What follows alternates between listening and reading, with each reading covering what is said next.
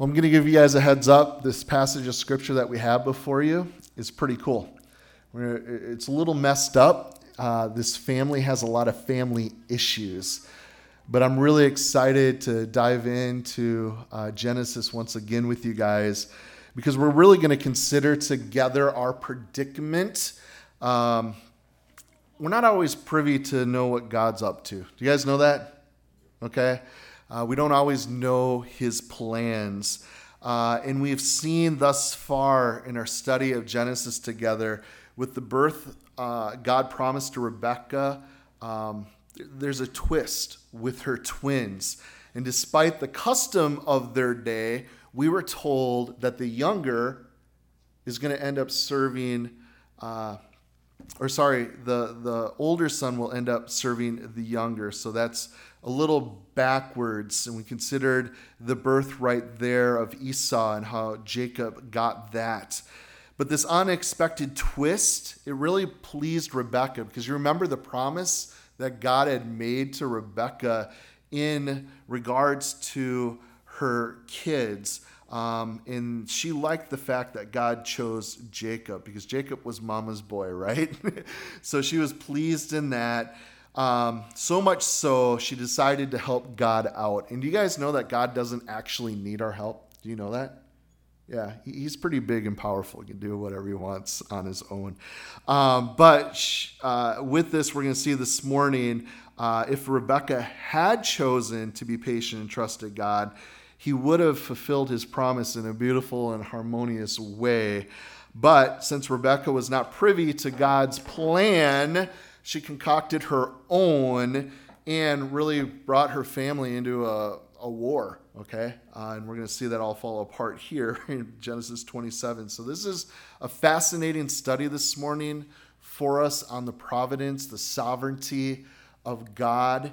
Um, so, everyone, whether we like it or not, we reap the consequences of our choices, and bad choices are included. You guys know that? God is not mocked. Okay? Your sin will find you out, and what we sow, we will reap. And we really see that play out in the lives of this family. And ultimately, even despite us, you guys know that God still accomplishes his purposes. I love that about God. Do you guys know that he is on the throne today in heaven? He is seated there. He sees it, he knows the future, and he's going to accomplish what he wants. So let's jump into this chapter here Genesis 27. Now it came to pass when Isaac was old and his eyes were so dim that he could not see. That means he's going blind, right? Um, Esau, he called for Esau, his older son, and said to him, My son. And he answered, Here I am. So Isaac lived long before spectacles or laser surgery. And it says, Then he said, Behold, now I am old, and I am not, or I don't know the day of my death. Now, therefore, please take your weapons, your quiver, and your bow, and go into the field and hunt for game for me, and make some savory food, so or such as I love, and bring it to me that I may eat, that my soul may bless you before I die. So Isaac was afraid to die. Any of you guys afraid to die? No. I hope not. We have so much to look forward to, guys. You know, but ironically, he ends up living another 43 years. He thought he was at the end, okay? But that was not God's plan with him. According to chapter 25, verse 17, Ishmael died when he was at the age of 137. So Isaac is now the same age and probably thinking, well, he went then, I'm probably going to go too. So apparently, Isaac liked the taste of venison. And you guys like some good, delicious buck? No, my wife doesn't really like it unless I do it up really good with some seasonings and stuff. I like venison. Uh, but that's what he wanted for his last meal here, okay?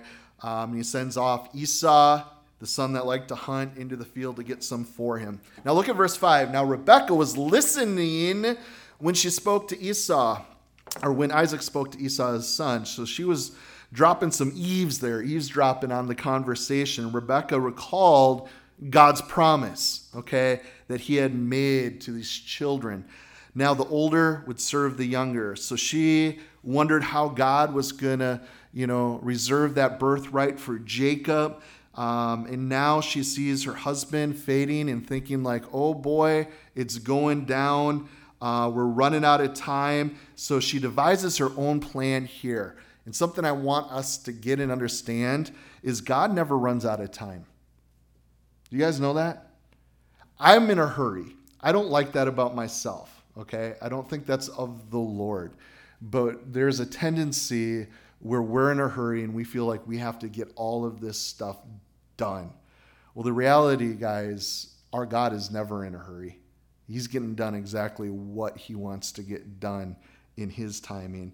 And we don't have to, you know, remember, we don't have his war plan here. We don't know exactly what he's always up to. And I'm okay with that because I want us to catch as we go through this. If, like Rebecca, and I know a lot of times we ask God, like, we just want to know the future. What are you doing? What's going to happen. I think it's a grace that he isn't telling us all the time what's around the corner. Because if we knew what he was up to, we might do exactly what Rebecca does and takes things into our own hands to try to make it happen.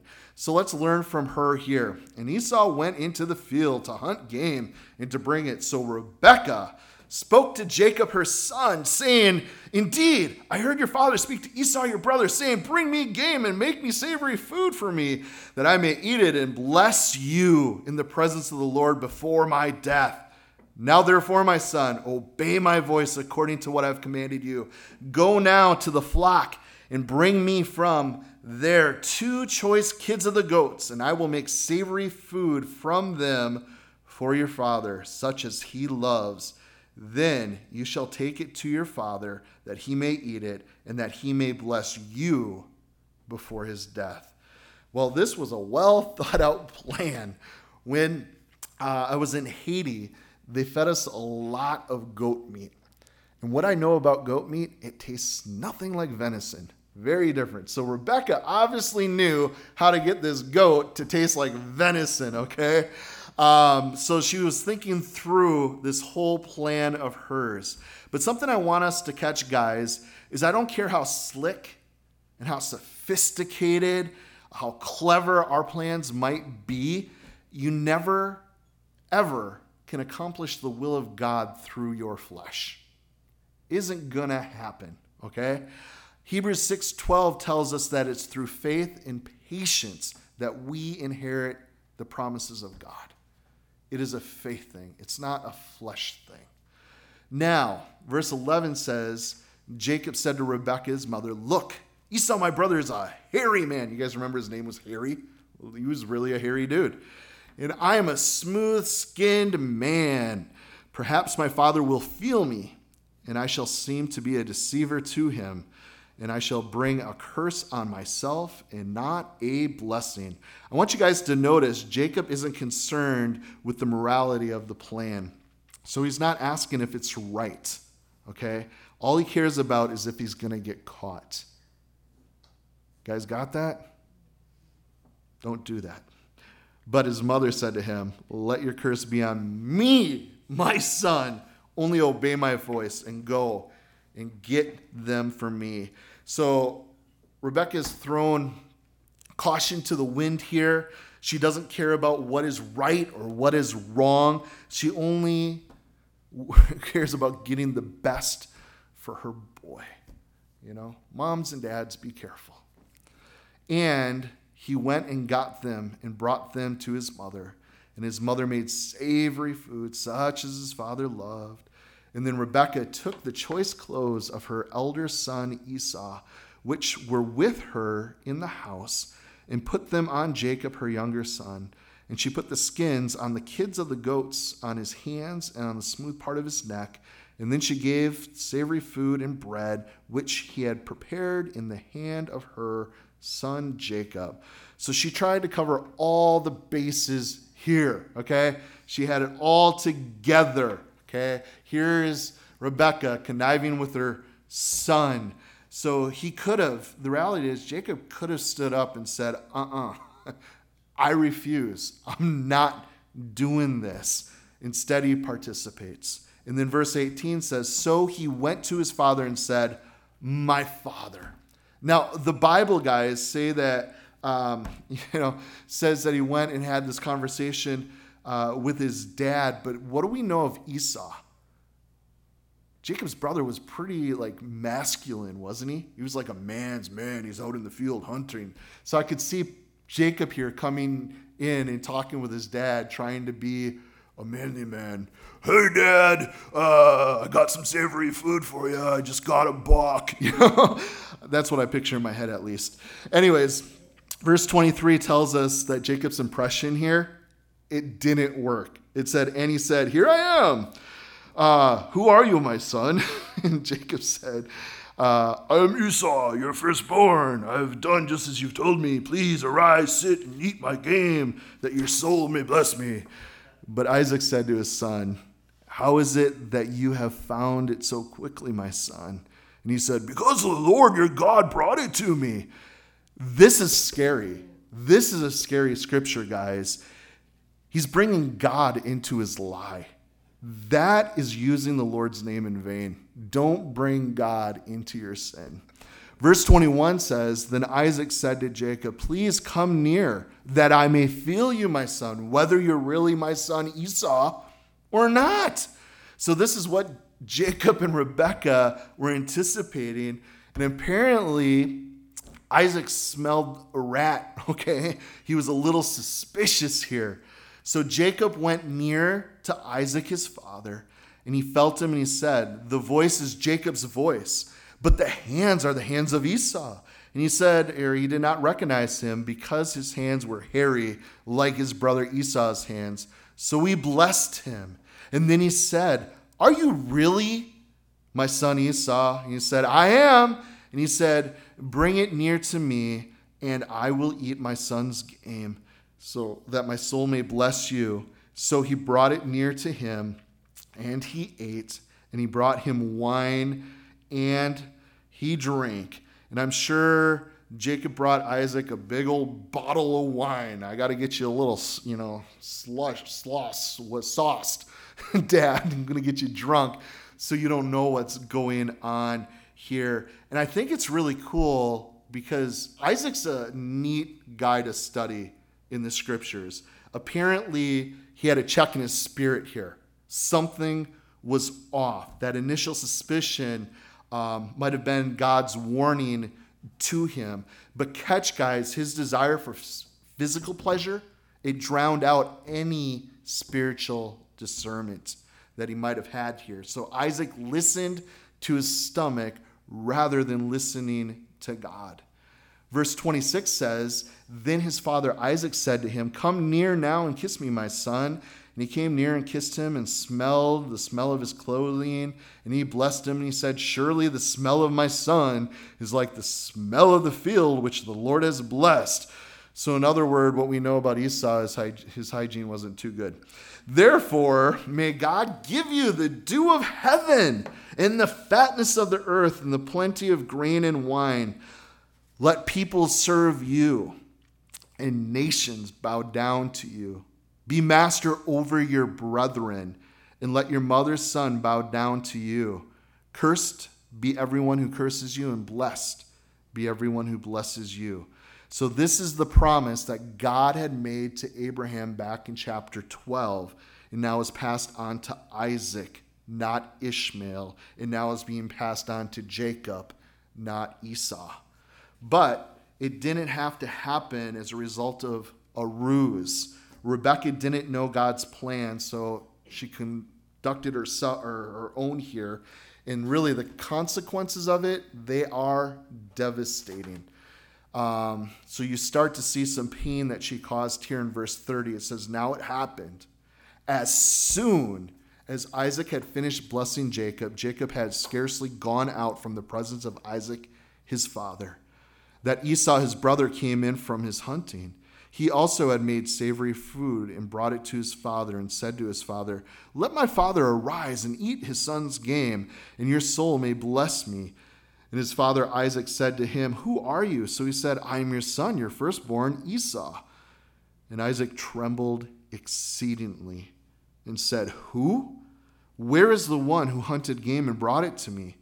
I ate all of it before you came and I have blessed him, and indeed he shall be blessed. Notice Isaac didn't become angry. Instead, we're told he trembled exceedingly. Perhaps it dawned on him that God's will was done. Okay? Not because of him, but in spite of him. And that he had been spiritually insensitive to what God wanted all along. So Isaac could have been resistant to what, you know, he knew to be God's will and God's desire, um, you know, to break with custom here. And it stuns Isaac that God has gone over his head. So Isaac realizes that God, in his sovereignty, has accomplished his will without him. So, hey, God will always get done what he wants to get done with us or without us. You guys know that? I'd rather be with him, though. Amen? Amen. Verse 34.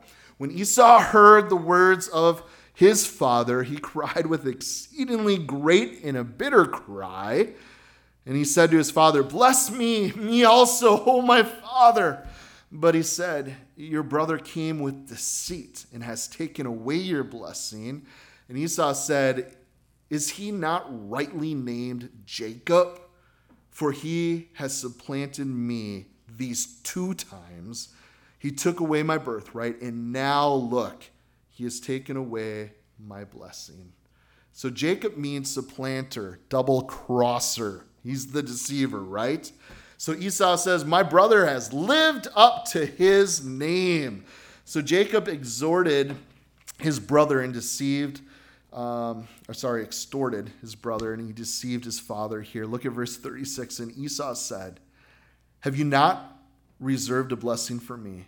And then Isaac answered and said to Esau, Indeed, I have made him your master, and all his brethren I have given him as servants. With grain and wine I have sustained him. With sh- and what shall I do now for you, my son? And Esau said to his father, Have you only one blessing, my father? Bless me, me also, oh my father. And Esau lifted up his voice and he wept. At first, we feel sorrow, a little pity for Esau, don't we? But I want us to catch what the New Testament tells us concerning the plight of Esau, the context around his life. Hebrews tells us in chapter 12, verse 14 pursue peace with all people and holiness, without which no one will see the Lord, looking dig- diligently, lest anyone fall short of the grace of God, lest any root of bitterness springs up to cause trouble. And by this, many may be defiled lest you become a fornicator and a profane person like Esau, who for one morsel of food sold his birthright. For you know that afterward, when he wanted to inherit the blessing, he was rejected, for he found no place for repentance, though he sought it diligently with tears. So Esau cried. He showed remorse, but no repentance. You guys see the difference? That was Esau's problem. Okay? He was never willing to change and to conform to the will of God. And it's interesting, Isaac refused to reverse what he had done. I suppose he could have revoked what had happened, but instead he lets it stand. We're told in Hebrews 11:20, by faith Isaac blessed Jacob and Esau. So Isaac sensed the providence had prevailed and he accepted the situation as the will of God. But there's a secondary blessing that is given to Esau. Look at verse 39. Then Isaac his father answered and said to him, Behold, your, your dwelling shall be of the fatness of the earth and of the dew of heaven from above. In your sword, or by your sword, you shall live, and you shall serve your brother. And it shall come to pass, when you become restless, that you shall break his yoke from your neck. So after exodus of Egypt, the Hebrews, they will return to the land. And Esau's descendants, the Edomites, they become subservient to Judah. So the submission lasts for 600 years until the reign of King Jehoram, which is in uh, 850 BC. And we're told in 2 Chronicles 21 8, in the days of Edom, revolted against Judah's authority and made king over themselves. So this was predicted a thousand years beforehand. Hebrews uh, tells us that Esau never found repentance because of that root of bitterness blocked any progress. And that's why you and I need to watch out for that root of bitterness. Don't allow that to happen, guys. Bitterness is a blocker, and it blocks us from God's blessings.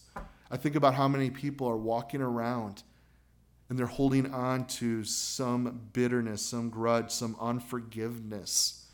And all it's doing is stunting their growth, stunting the blessings of God in their life. Do you guys know that unforgiveness is so ugly? Jesus said, You forgive. Forgive as I've forgiven you. Forgive. Why does he tell us to do that?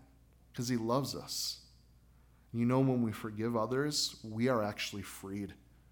I think about how many people are in bondage entrapped because of unforgiveness. God doesn't want that. Don't allow that bitterness. Well, how do I do that? We can do that in Christ. Man, what has He forgiven us of? How can't we forgive someone else? Okay? Doesn't mean we need to trust them, but we do need to forgive them. Okay? Um,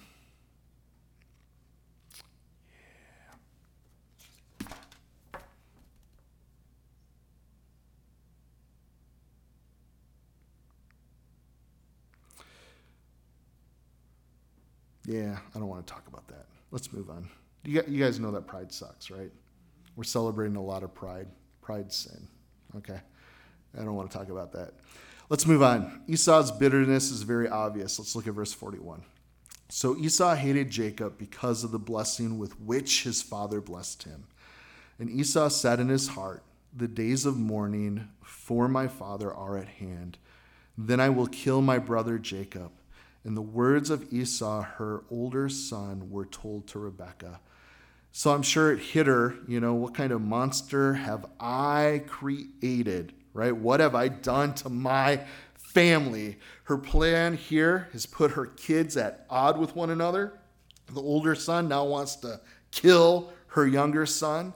So she sent and she called Jacob, her younger son, and said to him, Surely your brother Esau comforts himself concerning you, intending to kill you. I hope that's not going on with any of you guys in your families. Now, therefore, my son, obey my voice. Arise, flee to my brother Laban in Haran, and stay with him a few days. You guys know that these few days ends up being 20 years?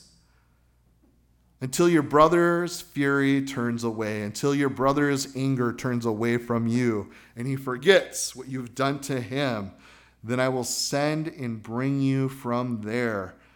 So it'll never happen, okay? Why should I be bereaved also of you both in one day? So it's sad, guys, because there's a good chance here this is the last time Rebecca ever saw Jacob. Okay? Consequences of her sin. Um, Rather than trusting God, she takes matters into her own hands and she turns her older son against her younger, and it costs um, the fellowship of her beloved son. Now, verse 46 And Rebekah said to Isaac, I am weary of my life because of the daughters of Heth. If Jacob takes a wife of the daughters of Heth, like these who are the daughters of the land, what good will my life be to me? So, this is another reason for sending Jacob away. Rebecca doesn't want her son marrying a non believer, right? So she sends Jacob north uh, east to Haran, back to her homeland. And then in verse or chapter 28, then Isaac called Jacob and blessed him and charged him and said to him, You shall not take a wife from the daughters of Canaan. Arise, go to Padan Aram to the house of Bethuel, the mother's your mother's father, and take for yourself a wife from there of the daughters of Laban, your mother's brother. May God Almighty bless you and make you fruitful and multiply you, that you may be an assembly of peoples and give you the blessings of Abraham to you and your descendants with you, that you may inherit the land in which you are uh, a stranger, which God gave to Abraham. So Jacob will pass on the Abrahamic covenant unto his 12 sons, which become the fathers of the 12 tribes, right? Okay? So the one and true living God, the God of Abraham, Isaac, and Jacob. Now let's look at verse 5 here.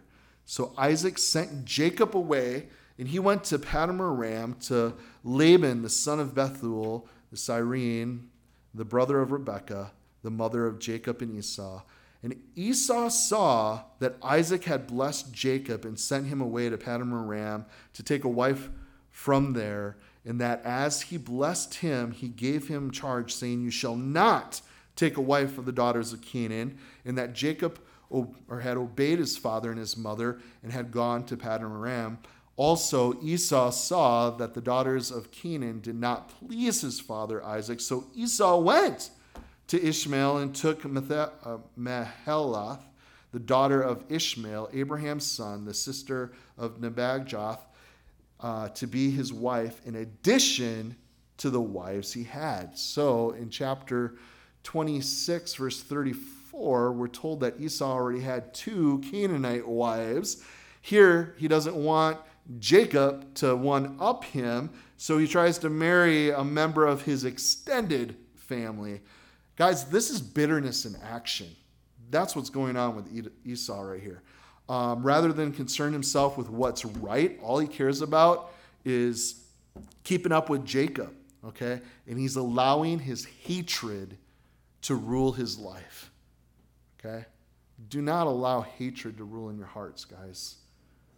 Don't let the sun go down on your anger. Deal with it, bring it to the Lord, get right. Do we get angry? Absolutely. Okay? But God wants to be there for us in it to deal with it. Okay? Um, verse 10 says, Now Jacob went out from Beersheba and he went down towards Haran. And so he came to a certain place and he stayed there all night because the sun had set. And he took one of the stones of the place and he put it at his head to lay down uh, at that place to sleep. So Jacob was exhausted with this whole ordeal with his brother Esau. He needs some sleep, and he didn't care what type of pillow he had. Okay, this stone, it's gonna work. Okay, now verse 12 then he dreamed, and behold, a ladder was set up on earth, and its top reached to the heaven. Okay, to heaven, and there the angels of God they were ascending and they were descending on it. So um, it reminds me of a boy who had a longtime girlfriend, and he said to her, I had a dream last night that I actually proposed to you. What do you think that means? And the frustrated girl responded, It means you're smarter asleep than you are when you're awake. so the same can be said here of Jacob. Here's this conniver, this schemer, yet in a dream, he sees this glorious vision of a ladder connecting heaven and earth. And we have to wait, guys, 2,000 years to see the spiritual significance of this dream.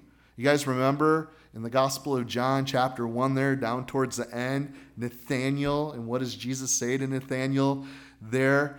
He says of this ladder, he says it's speaking of himself. I say to you, hereafter you shall see heaven open and the angels of God ascending and descending upon the Son of Man. So, Jesus, guys, is that ladder.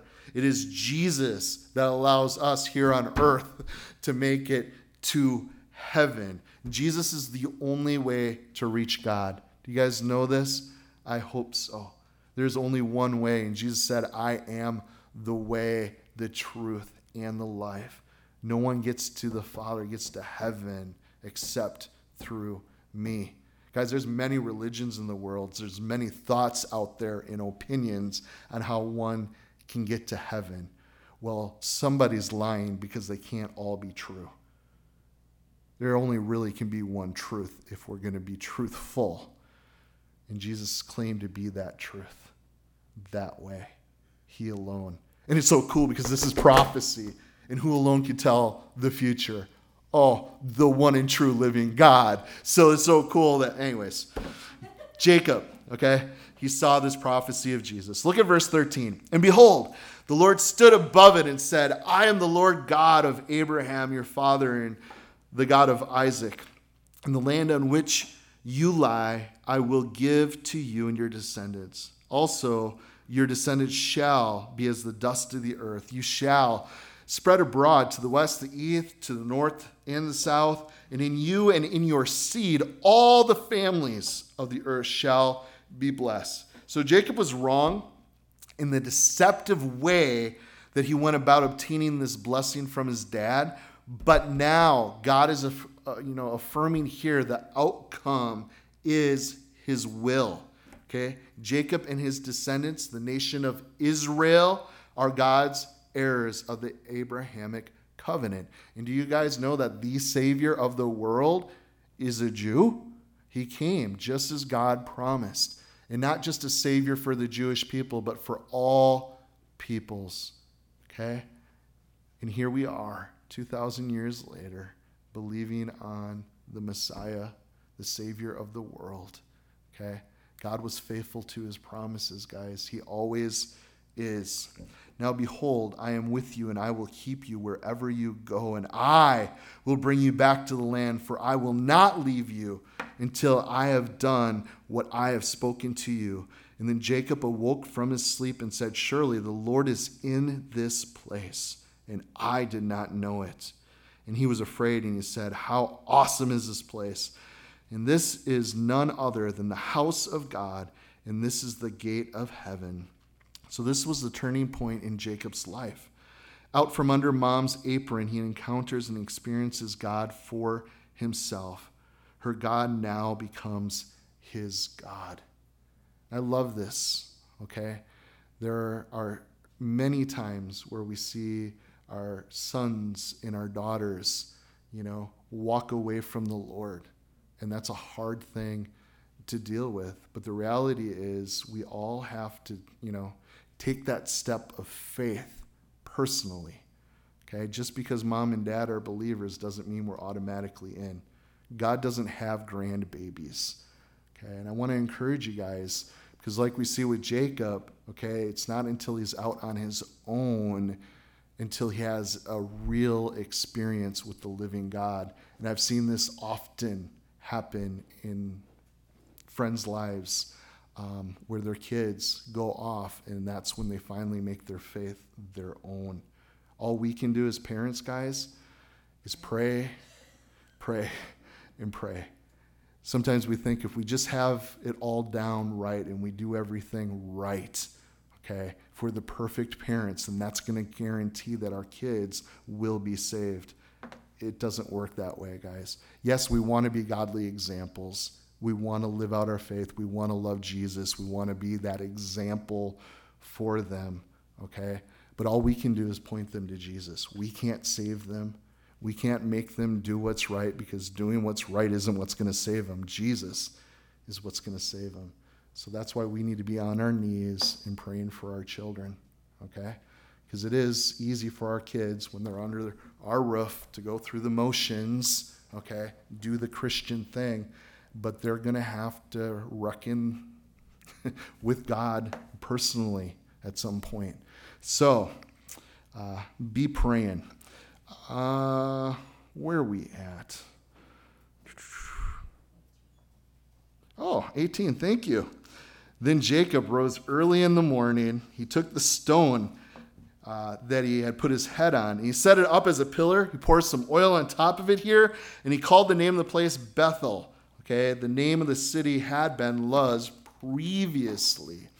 Uh, Luz means separation, and Bethel means house of God. Okay, so Jacob is separated, okay, from Isaac's house, but at Bethel, he becomes part of God's household. Then Jacob made a vow saying, If God will be with me and keep me in this way that I am going, and give me bread to eat and clothing to put on, so that I come back to my father's house in peace, then the Lord shall be my God. Man, at this point, guys, Jacob's faith is weak. You guys see what's going on here? It's very conditional. If God will be with me, this is a far cry from my heroes of Daniel. You guys know Daniel's buddies, Shadrach, Meshach, and Abednego? They didn't care. Nebi, we're not going to bow down to your stupid idol. Man, you can throw us in that fiery furnace, but even if God doesn't deliver us, which he's able to, but if he doesn't, we're not going to worship this. We're only going to worship God. And that is real faith, guys. It grie- my heart hurts for brothers and sisters when they come and say, Pastor, I don't know if I can believe any longer. Things aren't shaking out my way. I don't know if I can believe anymore. How could God allow this to happen?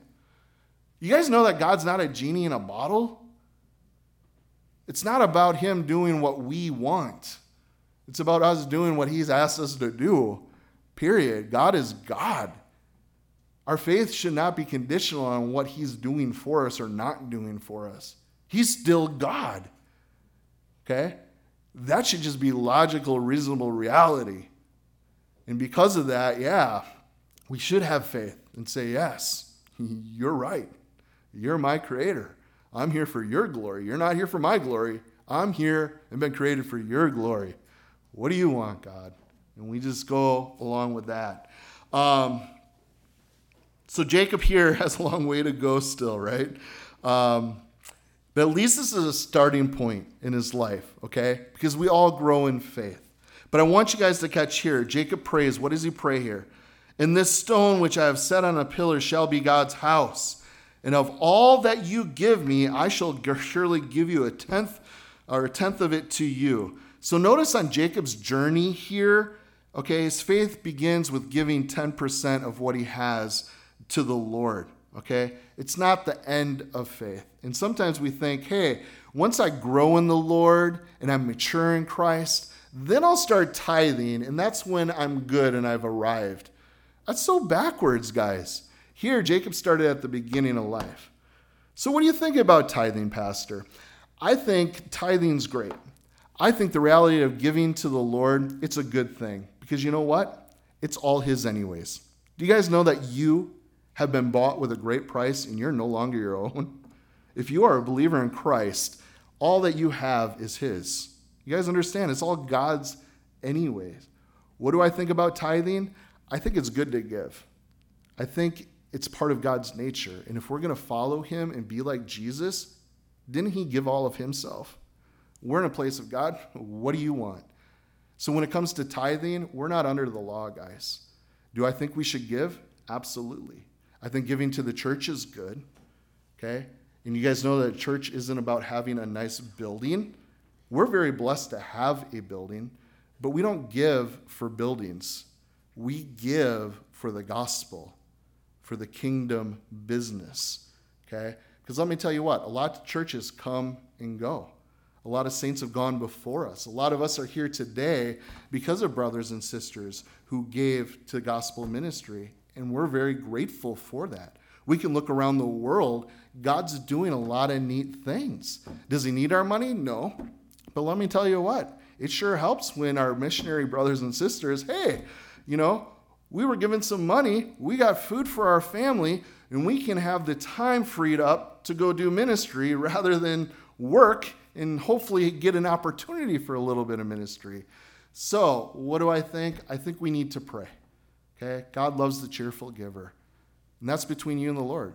I can't tell you how much to give, but I think it is a good place to start. Even if you just have gotten saved, a babe in the Lord, start being like your God. Follow his example. Start giving. And one thing I have learned you can't outgive God.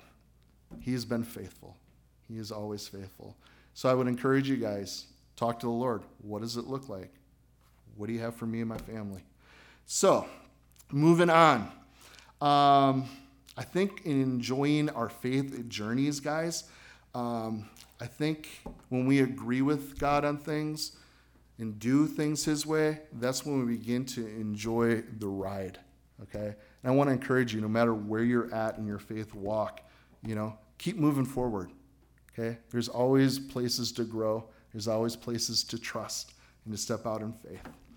So Jacob has this dream in chapter 28 But now, chapter 29, he meets the girl of his dreams. Check this out. Jacob went on his journey and he came to the land of the people of the east. And he looked and he saw a well in the field, and behold, there were three flocks of sheep lying by it. For out of that well they watered the flocks. A large stone was on the well's mouth. Now all the flocks would be gathered there, and they would roll the stone from the well's mouth, water the sheep, and put the stone back in its place on the well's mouth. Now the stone, guys, was super heavy. Okay, it was uh, often take the combined effort of a couple shepherds uh, to move it because it guarded its, you know, from unauthorized usage of other people. Um, and Jacob, we're told here, said to them, My brethren, where are you from? And they said, We are from Haran. And he said to them, Do you know Laban of Nahor? And they said, Yeah, we know him. So did they ever? You see, Laban was a bigger, deceiver, conniver than Jacob was, okay? So Jacob is about to meet his match here. This gets good. Um, and again, guys, Bethel is, you know, he saw God's glory there, but now as he goes to Haran, this is man's cruelty. And that's what he's about to step into. So he said in verse 6 to them, Is he well? And they said, He is well. And look, his daughter Rachel is coming with the sheep. And he said, Look, it is still high day, and it is not time for the cattle to be gathered together. Water the sheep and go and feed them. But they said, We cannot until the flocks are gathered together and they have rolled the stone from the well's mouth. Then we water the sheep. Now, while he was still speaking with them, Rachel came with her father's sheep, for she was a shepherdess. And it came to pass, when Jacob saw Rachel, the daughter of Laban, his mother's brother, and the sheep of Laban's his mother's brother, that Jacob went near and rolled the stone from the well's mouth and watered the flock uh, that Laban, his mother's of his mother's brother. So there's nothing like a macho demonstration for the ladies, right? And that's what Jacob. Look at how strong I am, Rachel. You know. Um, but it worked, right? Verse 11. Jacob then kisses Rachel and he lifts up his voice and he wept. So he, these are tears of joy, right? He had found the woman of his dreams. It's love at first sight. And Jacob told Rachel that he was her father's relative and that he was uh, Rebekah's son. So she ran and told her father. Then it came to pass when Laban heard the report about Jacob, his sister's son, that he ran to meet him and embraced him and kissed him and brought him to his house. So he told Laban all these things, and Laban said to him, Surely you are the are my bone and my flesh. And he stayed with him for a month. And then Laban said to Jacob, Because you're my relative, should you therefore serve me for nothing? Tell me, what should your wages be? Now Laban had two daughters, the name of the elder Leah and the name of the younger, Rachel. Leah's eyes were delicate, but Rachel's were beautiful of form and appearance. So the phrase here, guys, Leah's eyes were delicate, can either mean she had weak, ugly eyes or that she was ugly um, and it hurt your eyes to look at her. So it's either one here. Uh, either way, Leah here is not attractive, okay? And on the other hand, Rachel is beautiful. We're told in verse 18 now, Jacob loved Rachel, so he said, I will serve her, serve you seven years. Okay? Were any of you guys ever engaged for seven years? Yeah, I got engaged. I'm like, as soon as possible, baby. like, we're going to get married, right? Seven years. Think about that. You serve seven years for Rachel, uh, our younger daughter. And Laban said, It is better that I give her to you than I should give her to another man. Stay with me. And Jacob served seven years for Rachel, and they seemed only, catch it, guys, a few days to him because of the love he had for her. I hope you guys notice that love is always willing to wait. That's what I uh, take away from this for um, many guys, uh, lust is something that can't wait, immediate fulfillment. But true love, guys, that will wait. It is willing to bide its time, okay? It doesn't resent, it doesn't begrudge, okay? Love is patient. And it's been said lust can never wait to get, love will always wait to give. Big difference there. Look at verse 21. Jacob said to Laban, Give me my wife, for my days are fulfilled, that I may go into her. And Laban gathered together all the men of the place, and they made a feast. Now, you guys know that their marriage celebrations, week long party, okay? So they partied for a whole week leading up to the wedding day. And what do they do at the parties? Oh, they like to drink. So Jacob got pretty drunk. So catch what happens. Now it came to pass that evening that Laban took Leah, his daughter, and brought her to Jacob. And he went into her, and Laban gave his maid Zilpah uh, to his daughter Leah as a maid. So now fast forward about eight hours. Uh, so it came to pass in the morning that behold, it was Leah so again, Jacob kisses a girl and cries, but now it's for a different reason, okay? He kissed the wrong woman. He went to bed expecting to hug Rachel. Instead, he wakes up with his arms around Leah. So, guys, every married person encounters the same experience. At some point after the wedding night, we wake up and we realize that we haven't married the person we thought we were going to marry. Every married person, in a sense, is married to two people, okay, to a Leah and to a Rachel. In many ways, your spouse is like Rachel, right? Uh, beautiful. But there are other ways that she's like Leah. Uh, Rachel is a part of your spouse that you love, that you're attracted to, that you absolutely adore. And you could, you know, be forced to wait for this Rachel for seven long years, and your love for her uh, would cause it to seem just a few days. But you're also married to a Leah. So this is a side of your spouse that was a surprise. Okay? When you married, you know, you knew you were getting a Rachel, but you didn't know about the Leah. He's ornery, he's ugly, and he's really self-centered, right? And then you see the side of her that was covered up, that was maybe veiled, that was hidden before. You're seeing it now.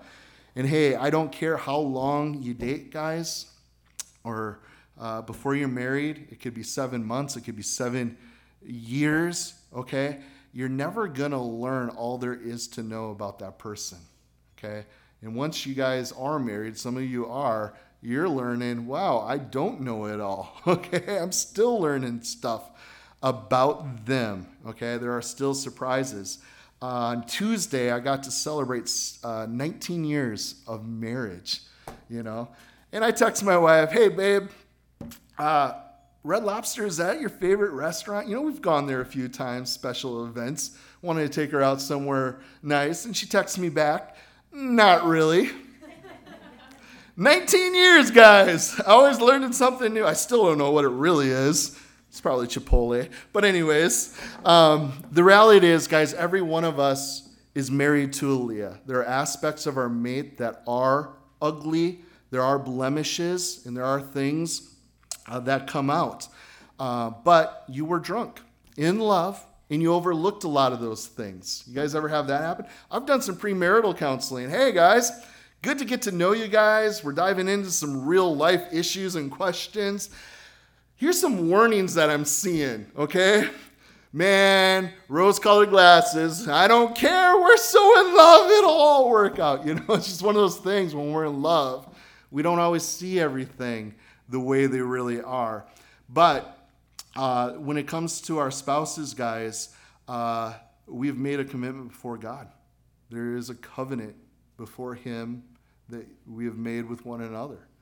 Okay, and I believe when we do uh, commit to that covenant and do things God's way, it can always work out, no matter how bad that Leah might be.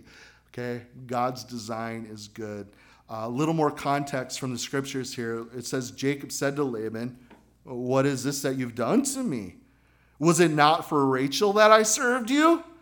Why then have you deceived me? And Laban said, It must be done in our country to give the younger before the firstborn, or it's not to be done. So, how those words must have stung, right? Jacob the deceiver is the one who gets deceived. And as the old saying goes, what goes around comes around, right? So Laban continues here in verse 27, guys. It says, Fulfill her week, and we will give you this one also for her service, which you will serve with me still another seven years.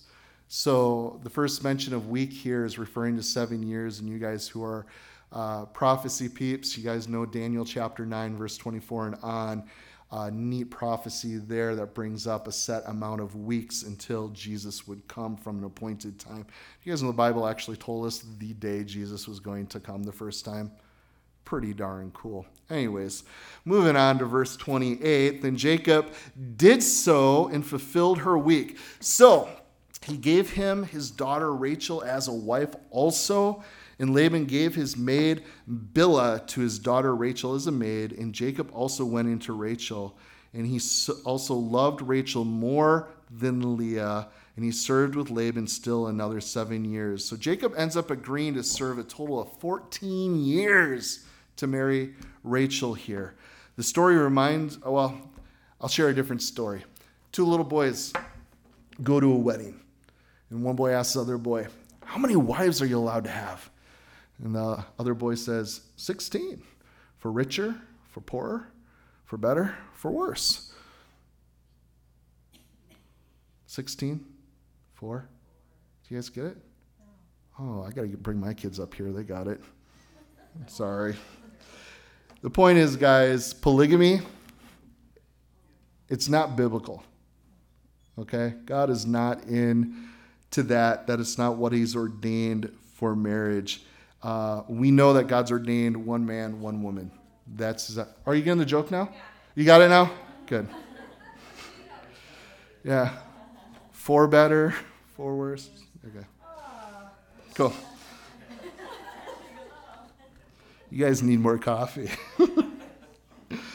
um, but here, guys, um, it's neat because eventually Jacob does come to love Leah.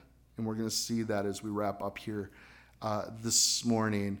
Um, but right now, it looks like he's never going to love her, okay, as much as Rachel is loved. And I believe when we do marriage God's way, his design for it, uh, love's going to grow, okay? Uh, I haven't met a couple yet that haven't had their struggles and their times um, of frustration you know, and I've seen many times where people are ready to just call it quits. We're over, we're done, there's no way through.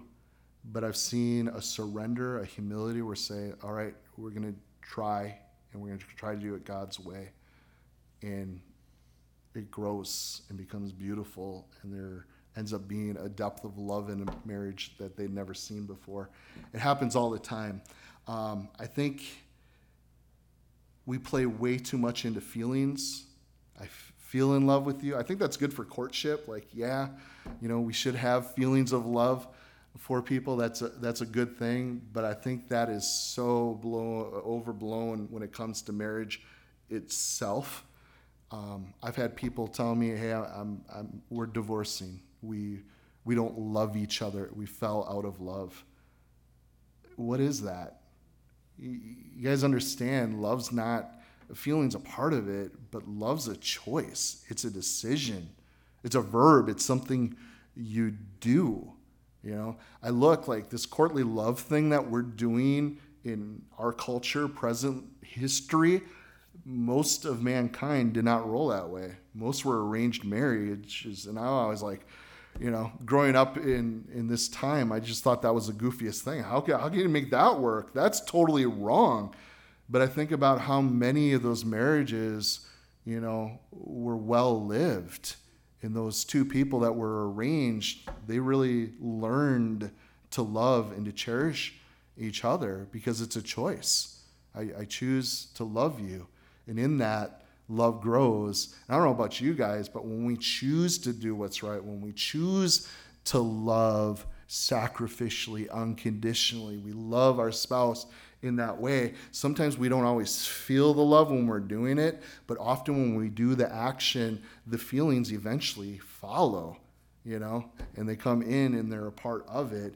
And I do believe marriage can get better. Like, honestly, 19 years of marriage, I can say I love Sunny more today than I've ever loved her. I'm more in love with her today than I ever have. You know, and I do believe marriages can always get better. So maybe you're in a place where it's hard right now. I encourage you guys, do it God's way.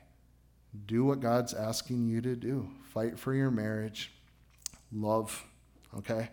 Uh, so let's go on because this kind of gets a little interesting uh, here. Okay, we're told in verse uh, 30 here in the beginning, Jacob loved Rachel more than Leah.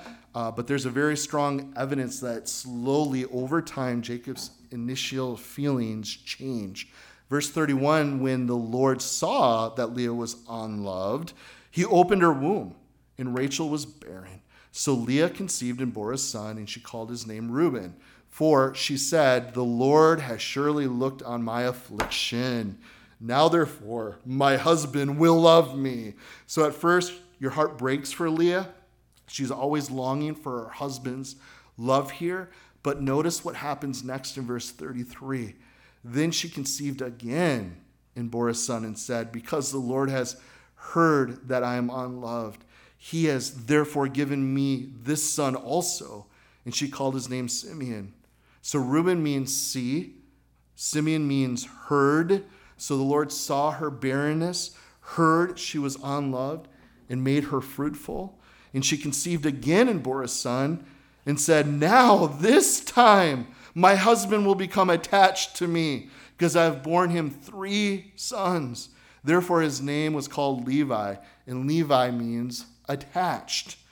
Obviously, Leah kept working at her marriage here, and all that you know, all that's mentioned here, all of her efforts, um, her three labors here, uh, but I'm sure she labored in many other ways in trying to make this situation benefit her marriage. But I love where 30 verse 35 takes us because finally here it tells us and she conceived again and bore a son and said now i will praise the lord therefore she called his name judah and then she stopped bearing. You guys know that Judah means praise? Okay? She now chooses to praise the Lord. So the implication uh, is the hard work paid off with the birth of Judah. She praises God. And at last, she experiences enjoyment in marital love and no longer has the need to bear another child. And I do believe that. I think the the most enjoyment we can find in our marriages is when we're enjoying Jesus first. Okay? And there's just a natural overflow. So enjoy Him. Um, so when you jump ahead a little bit in the life of Jacob, you find a very interesting choice that he makes. We're told in Genesis chapter 49 on his deathbed.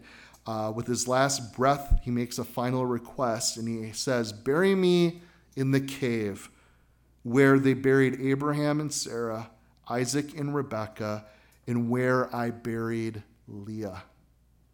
Wow. You think Jacob would want his final, you know, final resting place to be next to Rachel in Bethlehem, but no, he asked to be buried in Mamre alongside Leah. So on the first night of their marriage, he resented lying next to Leah, but at the end of the road, um, together, you know, his utmost desire was to be next to her. Jacob wanted to make sure until the resurrection of his bones that he was laying next to Leah. His heart, guys, had turned. And it's ironic, okay, but Rachel died in Peor, uh, or sorry, prior to uh, Leah here. Thus, Leah was the wife who ended up with Jacob all to herself. And it was Jacob and Leah who enjoyed growing old together. And it's also interesting that through Leah, not Rachel, Judah was born. Because which tribe did our Savior, Jesus Christ, come through? Through Judah, right? Uh, the kingly tribe. Uh, so the lineage of our Savior is through Leah and not Rachel. Perhaps this was God's way of putting the stamp of approval upon the union between Jacob and Leah. The royal line came through their union. So in the beginning, we're told Jacob loved Rachel more than Leah. But in the end, the roles are reversed here. And that's why I love, or why I say Jacob should have made a life with Leah. You know, you make it work. The grass isn't greener, guys. Okay? This is your spouse. Make it work. Um, we're going to discover next time when we get into Genesis again, guys, um, with Jacob's home, his house, not a very happy one.